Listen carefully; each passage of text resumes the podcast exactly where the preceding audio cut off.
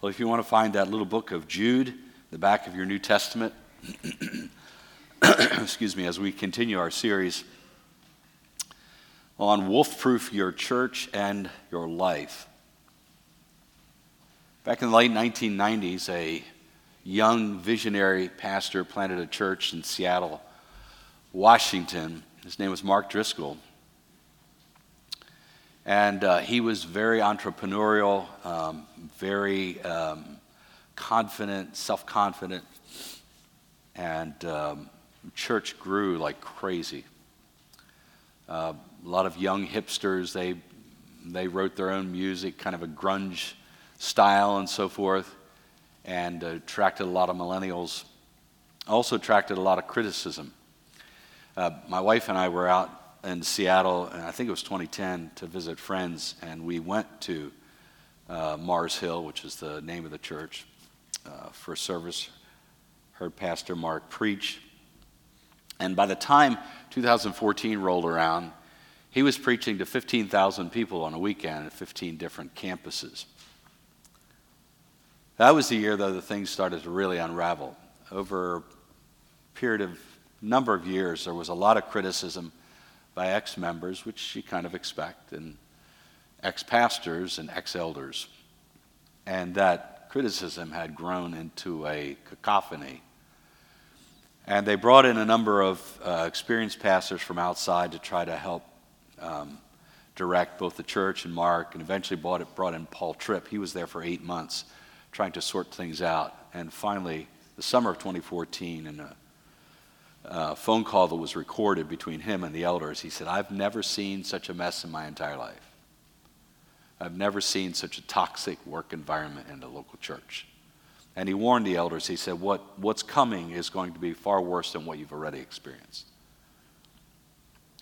Well, it wasn't just a couple months after that, Mark stepped down. I know some of you have been following the Christianity Today Rise and Fall Mars Hill podcast this is kind of symptomatic of Driscoll's approach toward people in the church. He told a group of church planters uh, at a conference one day there's a pile of dead bodies behind the Mars Hill bus, and by God's grace, it'll be a mountain by the time we're done. And that's what he did. He ran over people, runs over people, runs over people, because he laid low for about two, three years and then planted another church in Scottsdale, Arizona.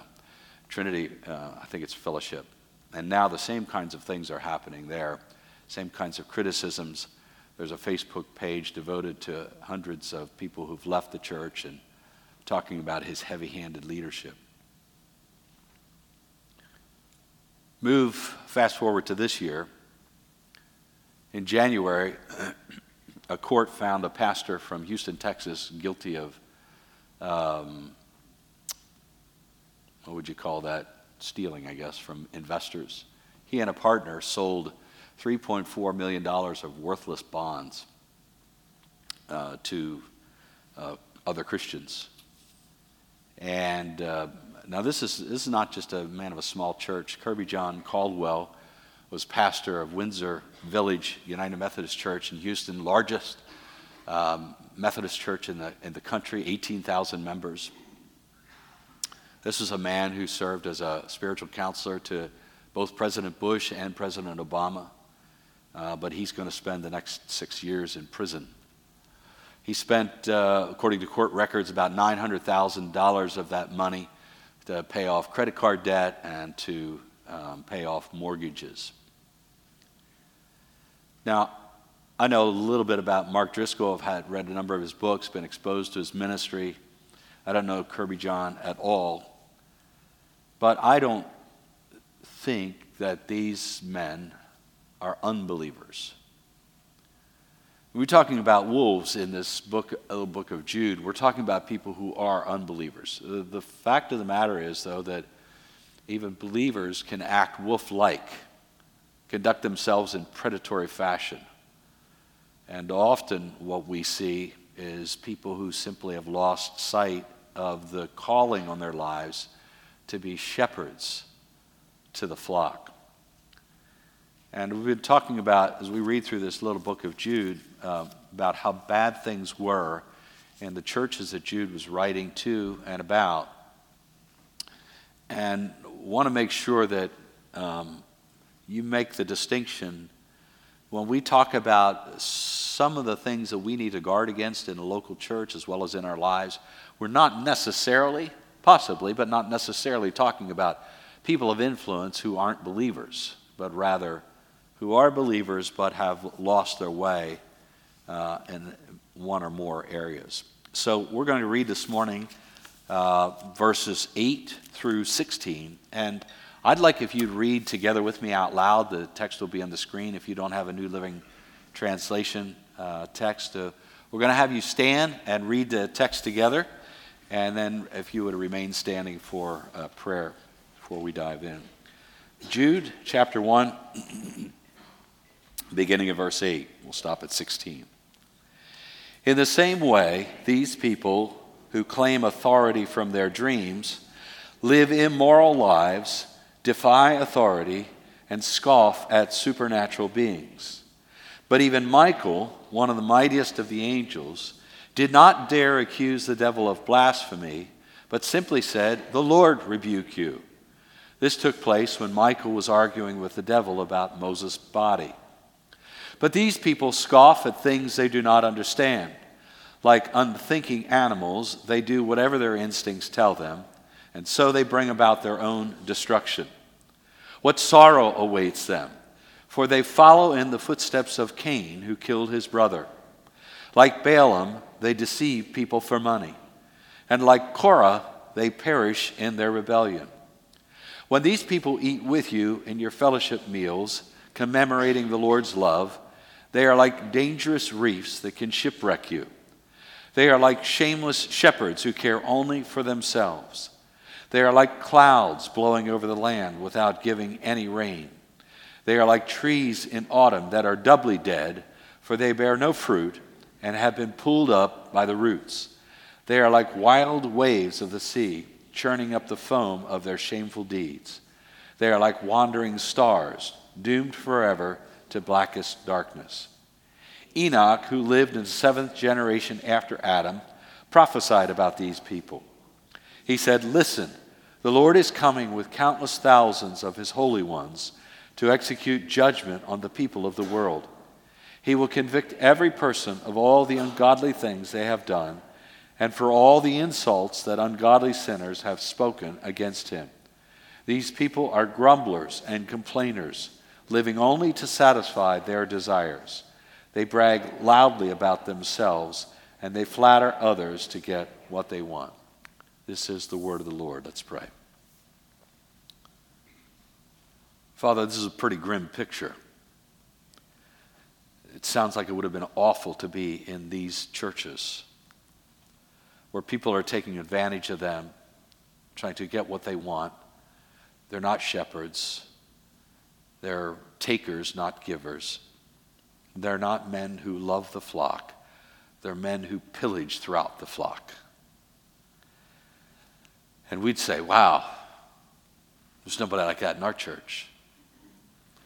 We pray there's nobody like that in our church five years from now, or 15, or 30 years. And yet we know that.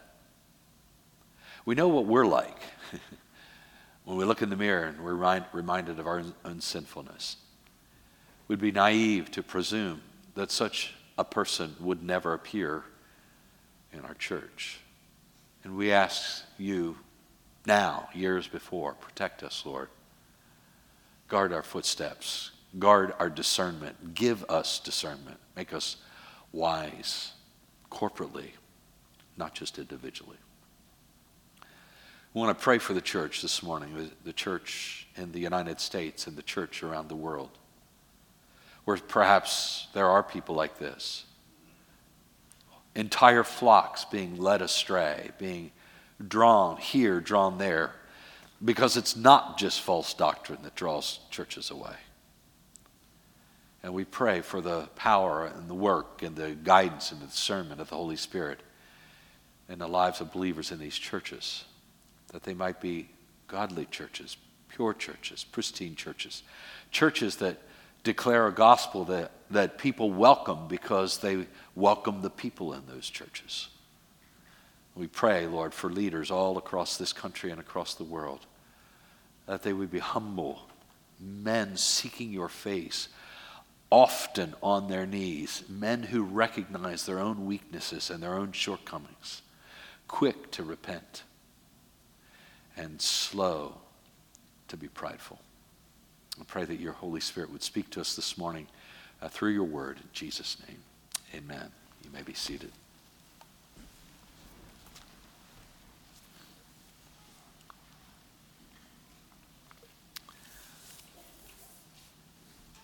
Now that you probably saw a couple of unusual uh, things in this text that Jude is referring to, like what's this about Michael arguing with the devil about Moses' body, and what is this about a prophecy from Enoch? We don't have any of those things in our Bibles.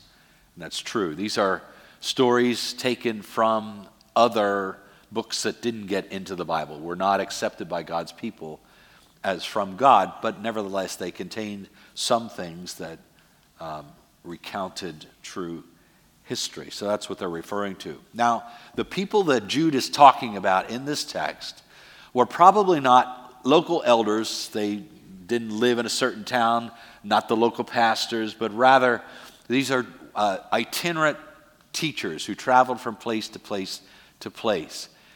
Now, you have to remember some of the things that are described in here are like awful. It's like, what's happening in the church? Why, why aren't they putting these people out of the church? Remember that the, the, the church of Jesus Christ is only about 30 years old at this point. And it's a, it's a young church, it's a new church, it's trying to figure out what its identity is. Now, Christianity was never meant to be a new religion. When you hear, talk to someone who calls themselves a Messianic Jew, they often talk about themselves as completed Jews, and that's perfectly accurate. God intended that the Jewish people would re, uh, embrace Jesus Christ as their Messiah, their prophesied, predicted Messiah, and embrace him and move on from the sacrificial system that was simply designed to prepare them for Jesus Christ. And so uh, it didn't happen that way in the sense that there, there were some Jewish uh, uh, Christians in the early church, but there were many Gentiles as well, and many Jews that rejected the Lord Jesus Christ. And, and so you think about the Gentiles, especially who made up some of these uh, core groups in these churches, they came out of a very promiscuous background, a very distorted background, in many cases, a pagan background, uh, complete with uh, uh, religious prostitutes, male and female prostitutes, and people in the in the religious groups would have sex with those prostitutes. And it was an the idea behind it was it was a way to get closer to their gods. And so there's all kinds of messed up thinking in the minds of these Gentiles. And so it's not uh, too big of a stretch to imagine that teachers who could come in from outside, that they didn't know them personally, and tell them things, and they didn't they couldn't get the Apostle Paul or the Apostle Peter on the phone or send him an email and say, What about these guys? What about the things that they're teaching us?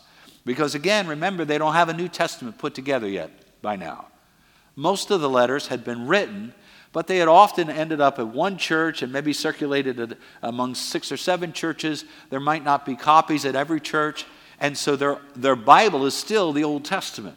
So there's a lot of uncertainty and uh, un, uh, lack of clarity when you don't have an Apostle Paul, an Apostle Peter, an Apostle John at your particular church.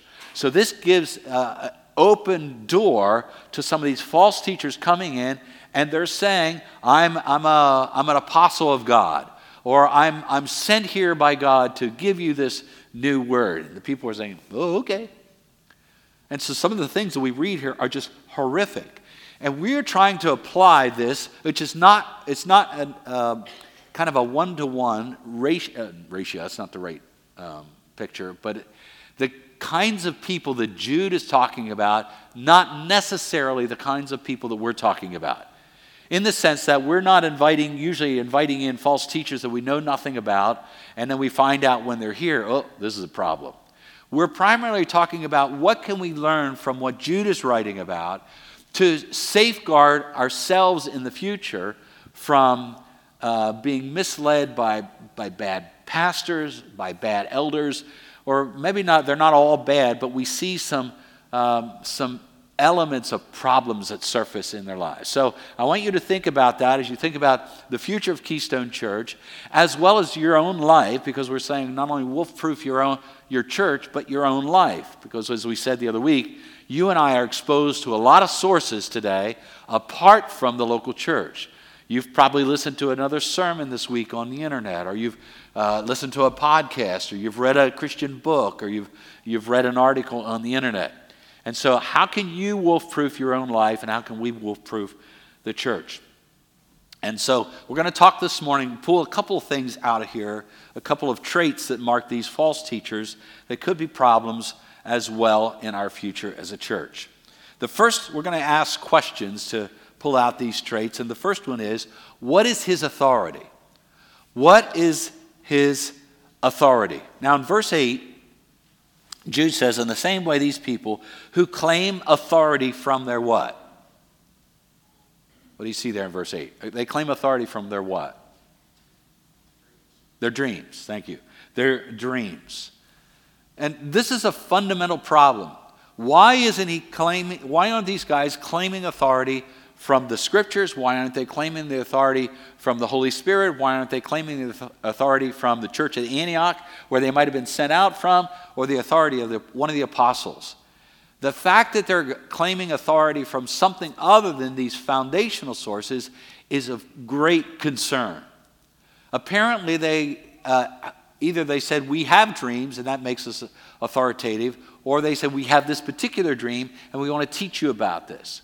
That's of great concern. Now, just for the record, if you're relatively new here to Keystone, I want you to know that we do not discount the idea that God can still give dreams to people uh, or visions to people. Now, personally, I've never had a dream in my life that I felt was from God. I would never saddle him with some of the things I've dreamed of the years. I, and I, when we talk about visions, we're not talking about the things that corporate America thinks about. Oh, I have a great idea. I have a vision. We're talking about actual visions that God uh, implants in our minds, and we, He says, I want you to do this, or I want you to call out this, or I want you to stop this, or I want you to share this message with someone. We're talking about an implanted word from God. We believe that those things are still possible. But those things should always be in concert with or approved by the Word of God. They should always be examined by the Word of God. And you ask the hard question Does this, uh, is this reinforced by the truth of the Scripture? Or is there something here that is going off to the left or off to the right? Now, I, to be honest, I'm not nearly so concerned today about claims of authority uh, when it comes to visions and dreams. I'm concerned about other kinds of claims to authority. And I want to give you a couple. The first one is the authority of the self help industry. The authority of the self help industry. And I, I say this because increasingly we as Christians are embracing counsel from people who do not follow the Lord Jesus Christ, who do not believe fundamentally that we are broken, sinful people. And that skews the counsel that we are being given.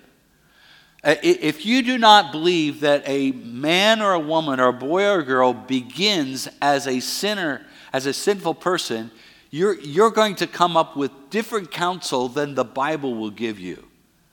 Now, please don't misunderstand me. It's not to say at all that we can't learn something from secular authors. You, you could look at my library. By the way, if you want some books, I'm getting rid of hundreds of books. No extra charge. Just come to my office. You can look through them, and they're free for you. I've got to thin down my library because my office is moving to my house at the end of the year. So I've got, I think I got about 300 books laying on my floor, and there's another 300 on the shelves I've got to get rid of. So, anyway, back to my point. This is part of my COVID brain. I go off in little rabbit trails. Um, I've got books on my shelves that are written by secular authors about things like anxiety and depression and marriage and so forth. My, here's, here's my concern. If that becomes our source of authority and trumps the scriptures, we're going to have a fundamental problem. And I'm convinced that increasingly, as believers, we are becoming less and less shaped by the Word of God and more and more shaped by the people of ungod, if I could put it that way. And, and, and, we're, ending up, we're ending up drawing wrong conclusions about what we should do in life, about how we should conduct ourselves as husbands and wives, about how we think and plan and address our children, about how we think about life in general because we're giving more credence to the books and the other authorities. Again, just a caution. Concerned about the authority of the self help industry. But you know the number one concern that I have today for us as believers? And this comes down to the other voices that we listen to outside of the local church, and that is the authority of personal charisma the authority of personal charisma. There's a reason that some of these leaders I talked about earlier, we're talking about leaders of thousands and thousands of people in churches. There's a reason that they have so many people. Some of the reasons are good, some of them not so good. I was listening to a podcast a uh, week before last. Someone said, The internet elevates speaking ability above everything. Let me say that again. The internet elevates speaking ability above everything. What they mean by that is we are drawn to and captivated by people who can speak really well. It, it's instinctive. I, I, mean, I listened to uh, Mark Driscoll for years. I, as I said, I had several of his books. Um, he's captivating. We, we are drawn to those with, who are speaking with skill and with passion and with confidence and humor.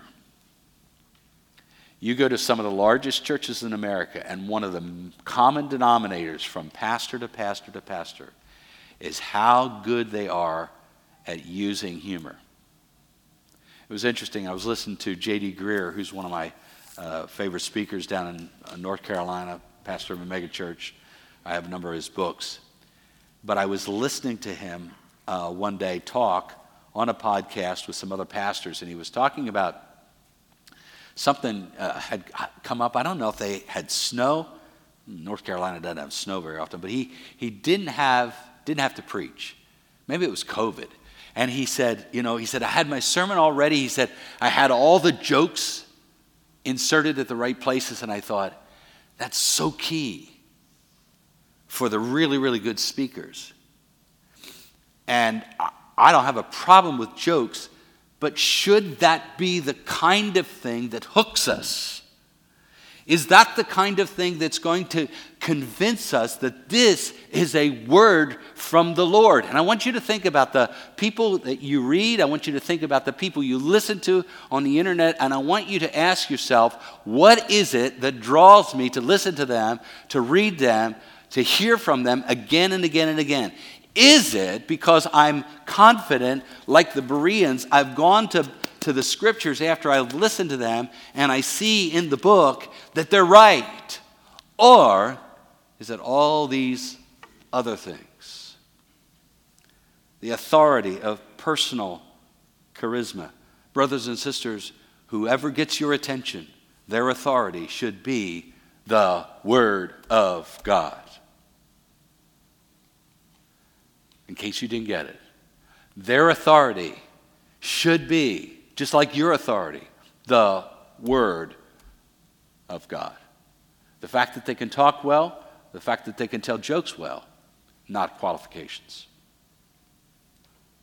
Bible says your word is truth. How can a young man keep his way pure? By obeying your word. All scripture is God breathed and useful for teaching, rebuking, correcting, and training in righteousness. This is the word of God. Now, let me point out two, a, uh, a distinction here. That means that they need to have the, a grasp on the Bible's themes. And what I mean by that are the commands and the counsel of Scripture. A grasp of the Bible's themes, but that is not enough.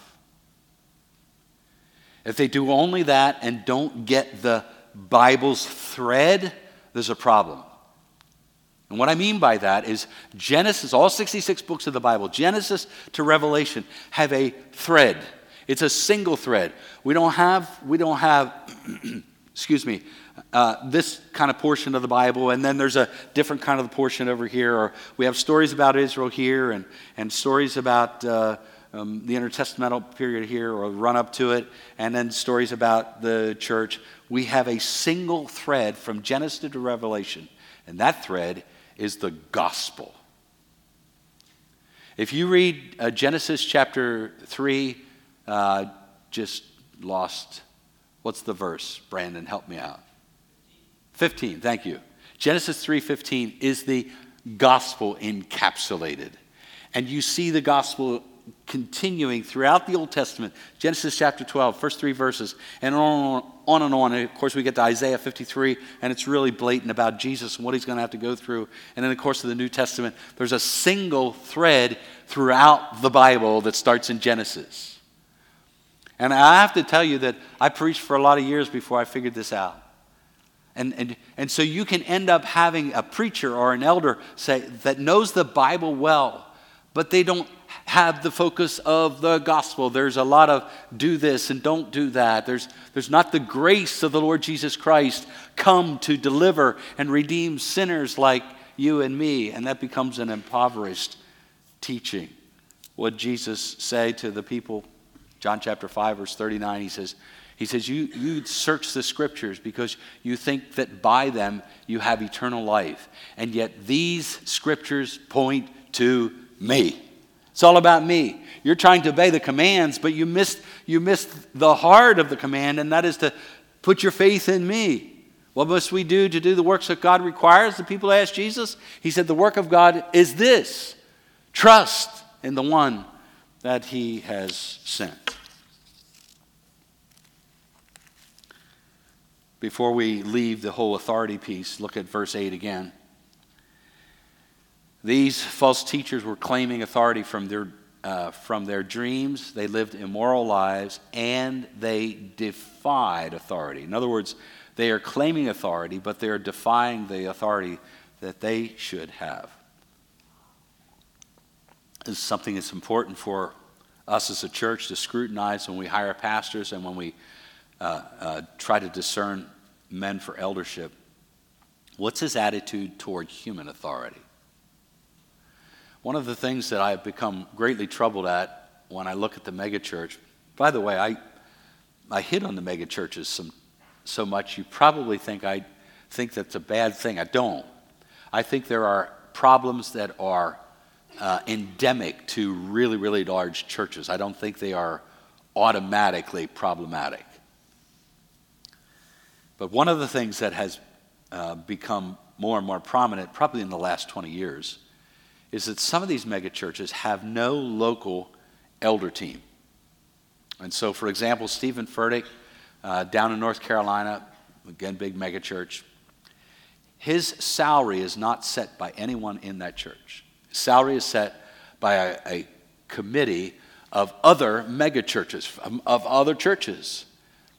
He gets his advice. He has an advisory board, com, board comprised of elders from, uh, from uh, uh, super pastors from other churches. In other words, there's no one in his church that he is accountable to. That's a problem.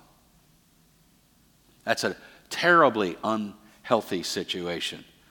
And you can see these people here, they're not saying, we're here uh, under Paul's authority or under John's authority, or we're here under another church's authority. No, no, we're here under our, our own authority. They defied other human authority. All right, second question how does he live? Again, verse 8 immoral. They live immoral lives. Verse 13 they commit shameful deeds. Now, we think that these false teachers were Gnostics. G N O S T I C.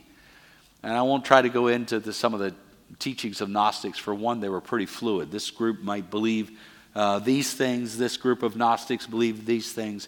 Gnosticism has a long history, goes back to Plato, but there were Gnostic Christians in the early church. And one of the main things they all agreed on was that the human body is bad and the spirit is good.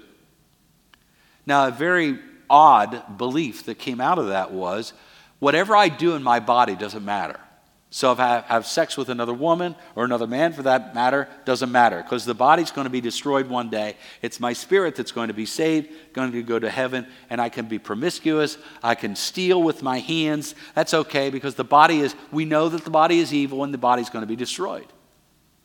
And so these guys are coming in and promoting immorality, teaching immorality, and living immoral lives themselves. Unhealthy distorted, disturbed. And again, you might think, how did this happen? Where are the people in the churches? Why aren't they getting up in arms and saying, this has to stop?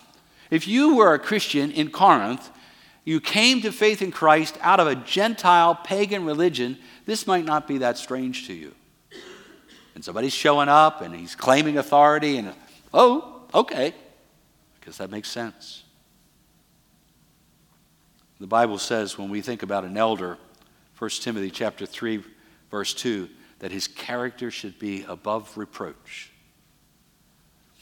You want to hire a pastor? Do the best you can to find out if his character is above reproach. If he's got all these doctrinal uh, T's crossed and I's dotted, but his character is eh, it's a problem. Above reproach. That doesn't mean a person is perfect. And when we interview men for eldership, we said, we're not looking for you to be a perfect person. None of us are. We're looking for a measure of consistency, though. And that's the reason we talk, we interview the wives too. When we are looking at men for eldership, we have a separate interview with the wife and say, we want to know if the guy we see on Sunday is the guy you live with at home 168 hours a week. Third question How does he think about money? Look at the middle of verse 11. Like Balaam, they deceive people for money. Wow. We could talk about a lot of people today who are getting rich off the backs of their contributors. I don't mean just living comfortably, I mean living extravagantly. We got a prosperity gospel where that's kind of an excuse for leaders to say, um, you, should, you should give me a lot of money because if you give me a lot of money, then you'll get a lot of money too.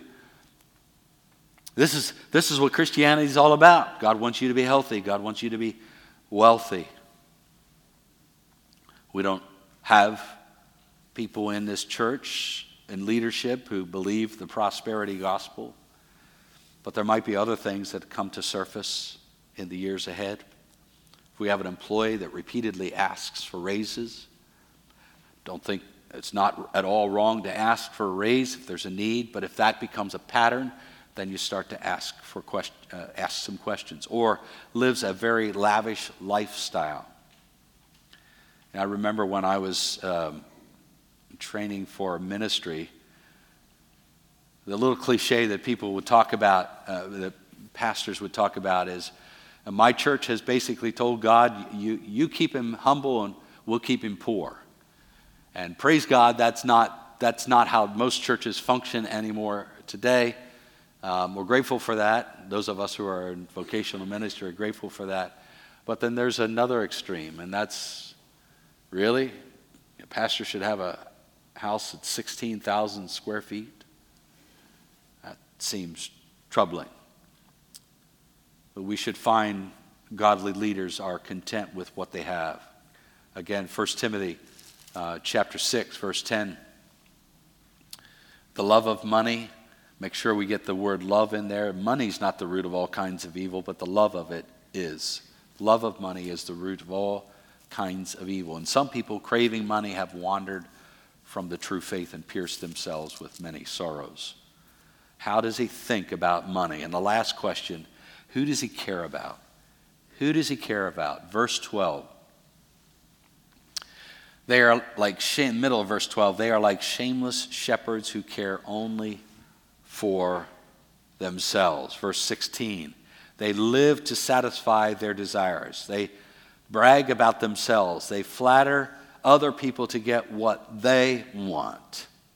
This is not the mark of a godly leader. This is not the mark excuse me, of someone who is sent from heaven to the church. Let me read 1 Peter chapter 5, a couple of verses there. This is a passage that, um, as an elder team, we go back to again and again and again, these first four verses in this chapter. Verse 2, you know, one of the things that um, when, uh, when I became a pastor 30 years ago, I was determined that I was going to try to make a correction that I saw in too many churches.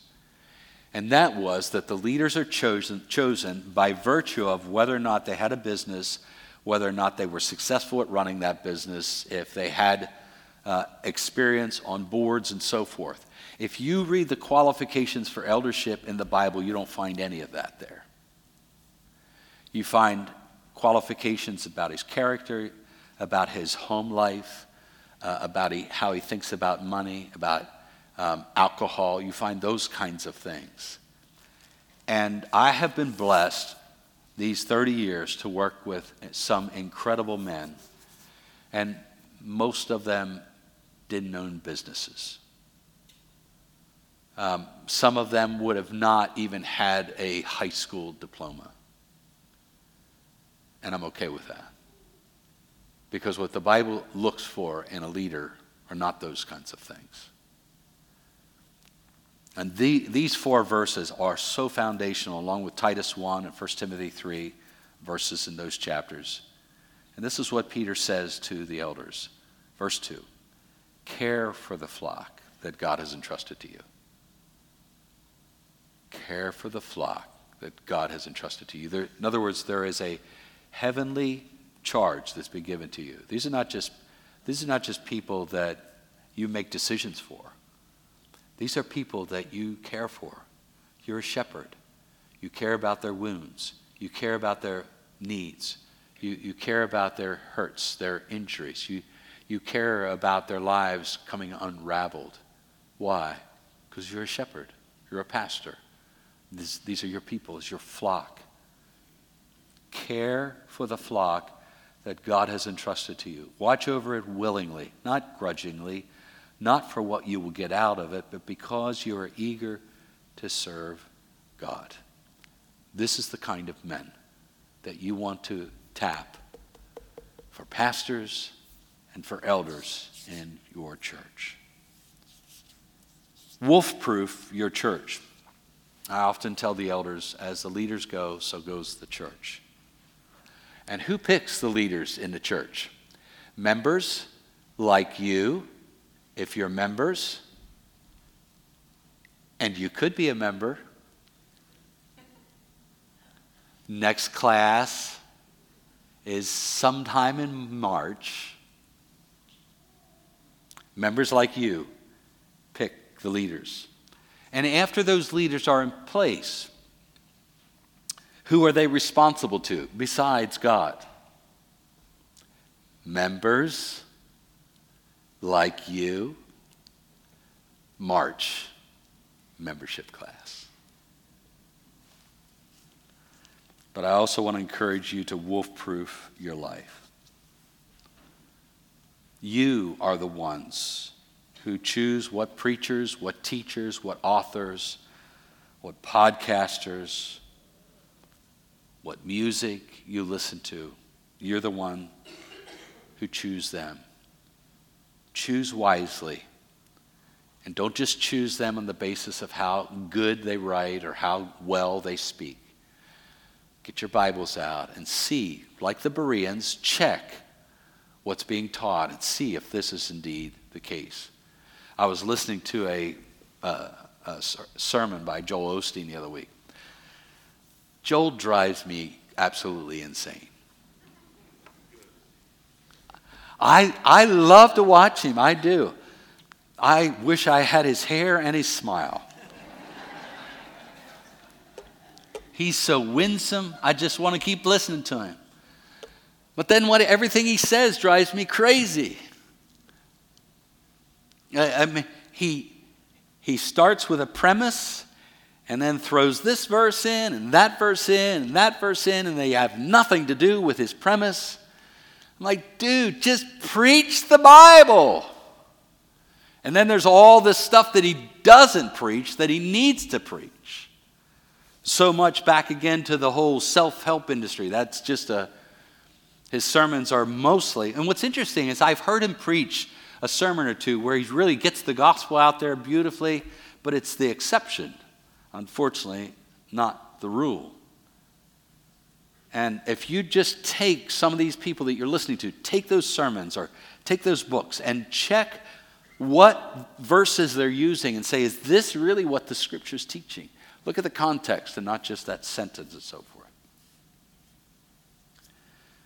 And last of all, we can't neglect this. we discern, try to discern who our leaders should be. The fact of the matter is, we can't always know for sure. Uh, uh, as, as you know, we've, we've got some new people coming in onto staff here at Keystone. And, you know, Pastor Joel's coming in here in January, and you know, he's coming from the other side of the country, and we can only know so much about him. But this is really, really key. Scripture says, 1 Corinthians chapter 2, verse 14, some things are spiritually discerned. And the whole passage is talking about the work of the Holy Spirit. Illuminates the Word of God, but He illuminates stuff to us that we can't know from the Word of God. We can't know that Joel is a good guy from the Word of God. And so we have to seek God, say, God, give us direction. We're, we're not sure. We don't just want to rule him out because he's on the other side of the country. Help us to know. Give us wisdom. And we believe he has. And it's the same for you. Sometimes I hear people say, I was listening to so and so, and there was a check in my spirit. And what they mean by that is that something didn't sound quite right.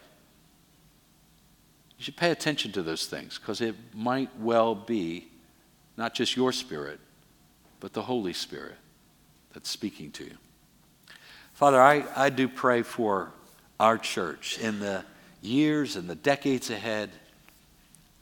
God, would you sovereignly protect us from our own um, ignorance, from our own foolishness, that you would give us discernment beyond our own wisdom and our own years, our own knowledge. I pray that we would be men and women of the word, that we are so shaped by the word and the gospel it conveys to us that we, um, we say, I'm not sure what, can't really put my finger on it, but something's off with this elder candidate or this pastor candidate and that you would protect this church. It would be a healthy, uh, gospel shaped, gospel proclaiming church for years to come. And that we would not become gifted in our criticism, but we become gifted in our discernment for your glory and for the good of your church. In Jesus' name.